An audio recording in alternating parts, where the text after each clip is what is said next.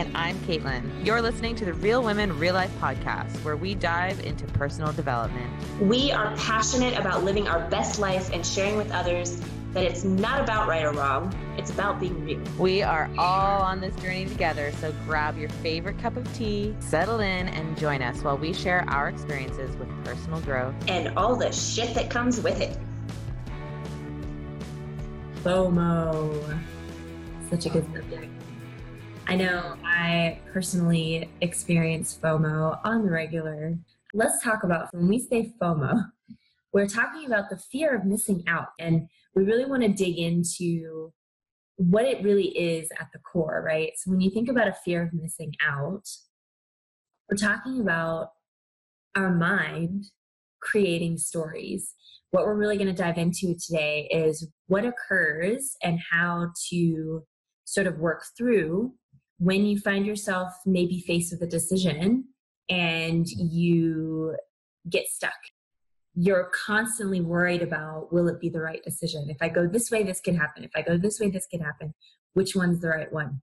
Also finding yourself maybe stretched thin from saying yes to everything because you don't want to miss out on something. So you're always going to all the functions all the events doing all the things and then finding yourself just completely exhausted caitlin have you have you had your fair share of fomo absolutely Absolutely. And it's been one side, like you said, that experience where you're just doing everything because you um, we're not wanting to miss out on anything, and then by the end of the day, feeling totally drained. I am an introvert. I recharge by being by myself, mm. and that has that kind of plays into my FOMO, right? Like feeling like I have to go and do these things, or I want to go and do these things so I don't miss out when I actually would rather be in my space, doing my thing at home. It's almost that feeling of battling between shoulds and, and desires and wants. Yes. It's like that tug. Mm, basically. So we really want to talk a lot about how our mind creates these stories today and what we can kind of do to create a little bit more awareness around them and actually use that to our benefit. You know, Caitlin, I feel like I've had similar experiences, especially of, you know, doing all the things. So, what are the stories? This is our mind creating stories. We have this fear of missing out. Stories might sound like they're going to have fun. And if I miss out on that fun, then the next time I hang out with my friends, they're all going to be talking about this great event that they went to, and I'm going to have nothing to contribute because I didn't go and then I won't be connected to my friends, and then we'll drift apart, and then I'll have no friends left, and I'll be all alone. I know that one. it is. That's that. That right there is the fear of missing out, right? That fear of not being as connected as those mm-hmm. who were there. missing yeah. out on that connection. That's pretty much it, right? Like we get stuck in this downward spiral I think it's important to really tap in and recognize like what are these stories that we're creating? What are we really afraid of missing out on? And why do we think it's so bad? And the more we can really dig into what's really happening, what are the stories we're creating, then mm-hmm. we can change that. We can change the story. I love that. It's it's taking that experience that missing out will create this disconnection mm. and shifting it into by honoring what it is you really want, it brings this new opportunity to create a deeper bond by sharing yeah. those experiences together.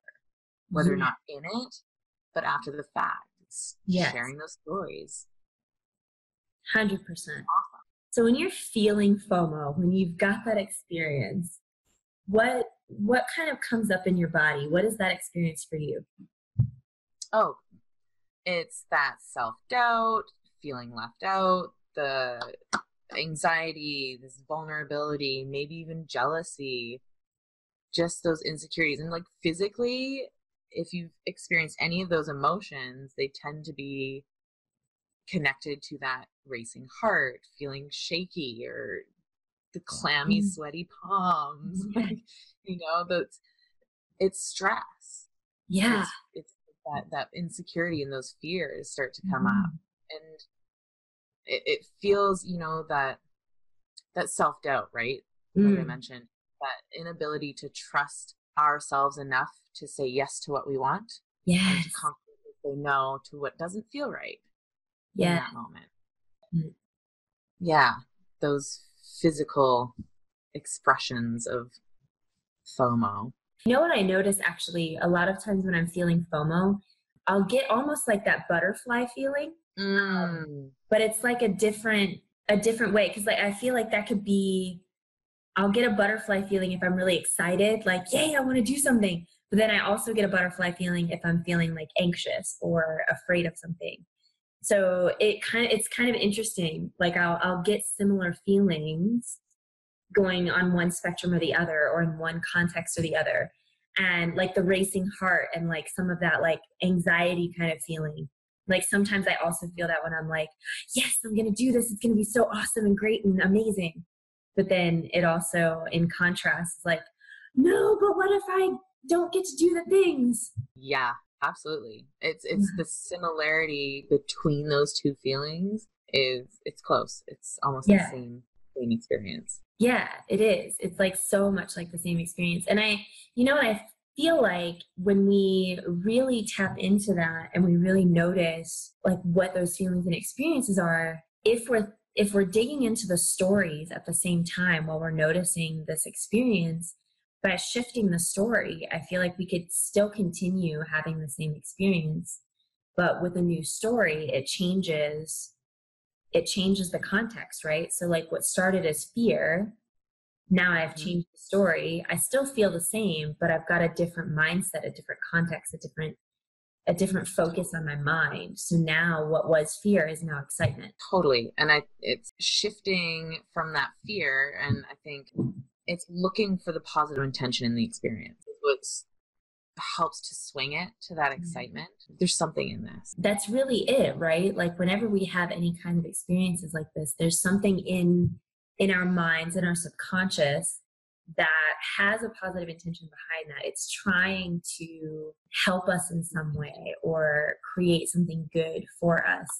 And like if we use the example of, you know, going out with friends, being afraid of missing out on that experience, being afraid of losing connection, the reason we're experiencing this is because like the positive intention would be it's trying to keep us connected right or somewhere in our subconscious we're trying to stay connected that's the mm-hmm. positive intention. And so when you really tap into that it's like okay i get the positive intention. Now how can i create connection while still honoring what is best for me? What's the best choice for me? And so we can really shift that. And and i think this is just proof that like we have more control over our experience than we really let ourselves believe, right? Like we get to choose what this is. So when we're feeling stuck in FOMO, like, oh, but I'm going to miss all the things, we can really choose what we want to believe in those moments. Like this is all of our mind. All of it's in the mind, the mind creating stuff, the mind creating our reality, creating a picture of what we think is, what in versus what really is and knowing that can be really empowering actually yes let's talk a little bit about shifting from fomo and caitlin i love what you i love what you told me about this shift so please share shifting from fomo into jomo jomo jomo so instead of fearing missing out like having that fear of not being there mm-hmm. shifting it into that the joy of missing out. Love that. It's it's recognizing, you know, when we're saying yes to something, we're saying no to something else, and when we're saying no, no to something, we're saying yes to something else. So when mm-hmm. we think about JOMO, it's happily choosing to miss out and knowing that that choice is going to fill you up enough that you can be present in all of your relationships and really show up and get the most out of them for both yes. of you. And to get to that place, you know, it's it's one letter shifted, one word of a shift, but yeah. it can be a challenge to get there. So the first thing that you can do is to step back step away from it it's really when we're looking at something so close up it's hard to see what's actually going on it's hard to assess and address what we're feeling so stepping back to evaluate what's going on and write it out writing it out. I love doing this. I did this today. It's just writing out everything that's occurring for you every feeling what you're wanting, what you feel like you might be missing out on, just to get it out there. Because when we're doing this in our heads, it's going over and over and over, and we're drilling in those meanings that we're making out of the experience. and take a breath. Yes. Just breathe. You're not going to miss out right away. So take that five minutes, take a breath, feel into your body. Are you feeling that heart racing, the sweaty palms, feeling like you might be left out, really tap in to what's going on in your body and what you need in that moment. And I love, you know, I love this idea of starting to make that shift. And I love the shift of just the one word from fear to joy. Fear yeah. of missing out, joy of missing out. And I'm with you. Like, I'm a huge advocate for writing things out and like just getting it out of my head, getting it onto paper. Mm-hmm. And and I think it really does give us that opportunity to see things objectively. We can see a situation for what it is, not for what we think it is or what we're making it to be. And I like what you said about making those meanings because that's really what we're doing always. We're making it mean something. And when yeah. we write it out, we can really look at it and be like, okay, what are the facts? What's true? What's actually happening? And that does allow us to start to tune into what we actually need for ourselves. So, uh, the breathing, even just just thinking about it, just taking a breath. Okay, it what do I actually need myself right now? What's going to feel good for me right now?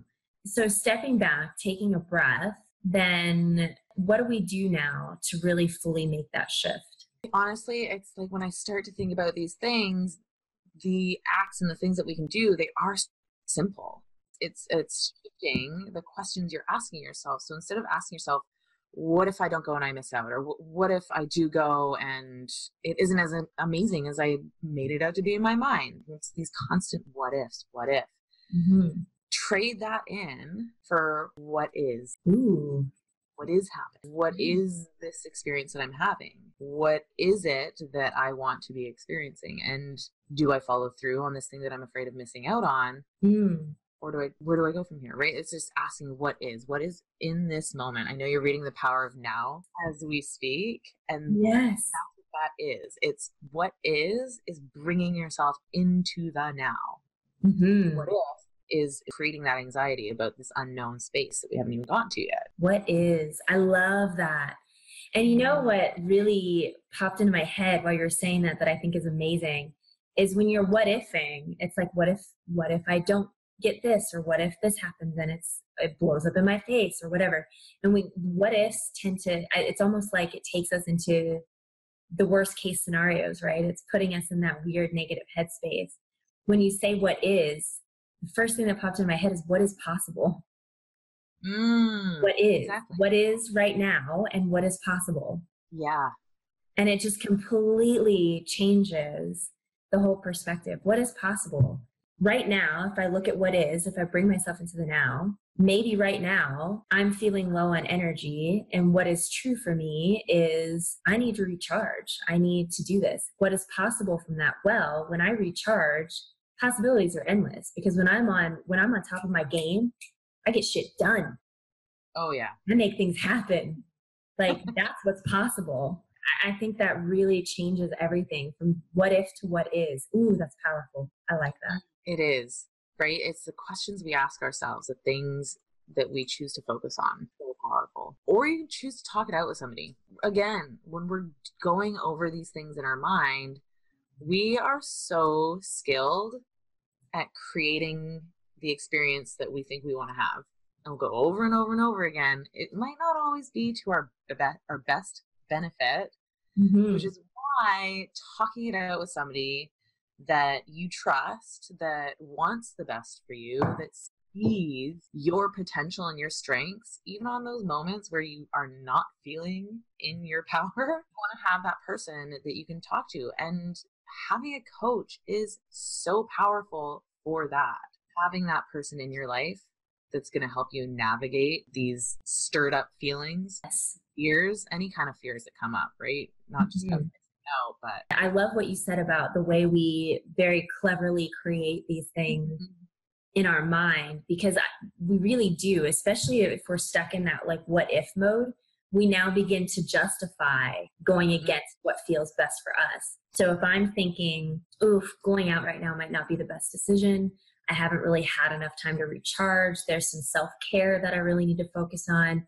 But we'll start to justify it and say, well, but I really need to be connected with my friends right now. So skipping my self care tonight won't make that big of a difference and it's just mm-hmm. one night so i'm just going to give myself permission to go ahead and not recharge because i know that i'll have time tomorrow and we just start creating like all of these excuses and these justifications for not doing the things that are most beneficial to us getting it out to someone who has your best interest in mind who's holding that vision of your most powerful self and who can really look at these situations objectively so if you yeah. can't look at it objectively yourself, call on that support system and be like, I can't see this from an outside perspective. All I can see is what I'm missing. Help me, help me get a new perspective and call on that person to help you with that.